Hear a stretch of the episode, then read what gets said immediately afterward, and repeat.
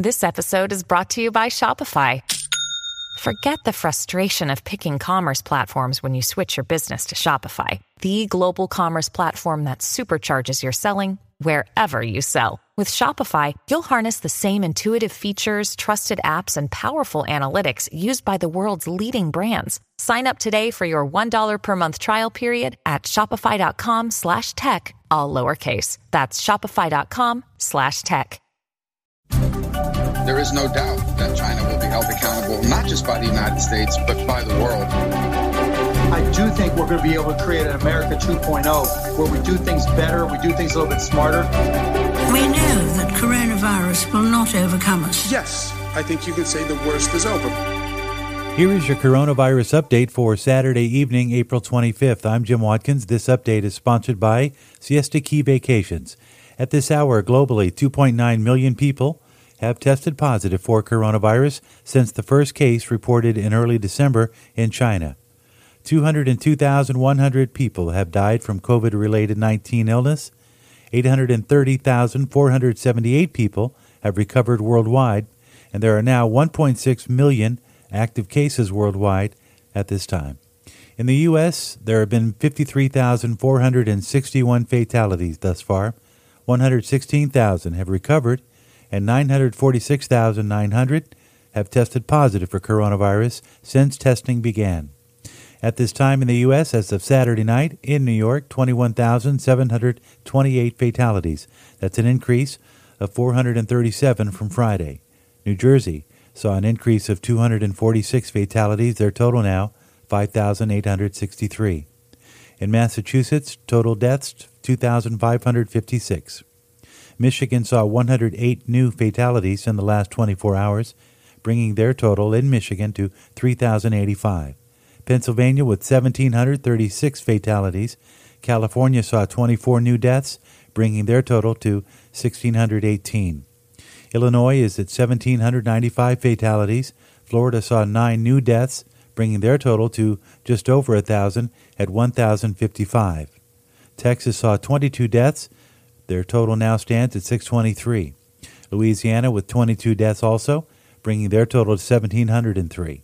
Connecticut now has 1,764 fatalities from COVID 19, and Maryland saw 77 new deaths today, bringing their total to 875. It's now evening overseas. We'll take a look at those numbers in just a moment. Yes, sometimes vacation, just what you need. SiestaKeyYes.com brings you this podcast. Paradise is waiting.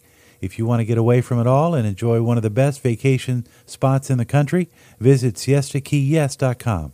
That's SiestaKeyYes.com. In Europe, Spain has had 22,902 deaths so far. That's up 378. Italy stands at 26,384. That's up 415, their fourth down trend. France with 22,614. That's up 369. Germany with 5,819. That's up 59. The UK with 813 new deaths today, bringing their total now at 20,319. Canada reports another 160 fatalities, bringing their total to 2,462 and Mexico reports 152 new deaths today, bringing their total to 1,239. Other news in four U.S. state prisons, nearly 3,300 inmates tested positive for coronavirus, 96% without symptoms. As mass coronavirus testing expands in prisons, large numbers of inmates are showing no symptoms in four state prison systems in Arkansas, North Carolina, Ohio, and Virginia. 96% of 3,277 inmates who tested positive for the coronavirus were asymptomatic, according to interviews with, issue, with officials and records reviewed by Reuters.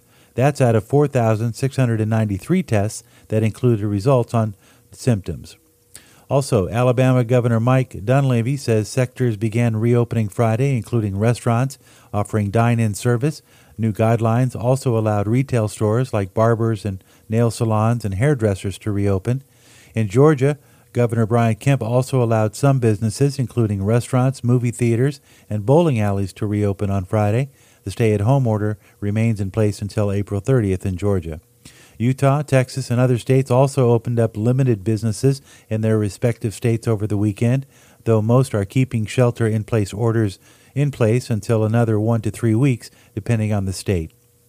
We'll be here for you continuously through the weekend to cover the breaking news, and we will continue to update you online as well with all the latest. Follow us at candidlyspeaking.net for the latest on the coronavirus. That's candidlyspeaking.net.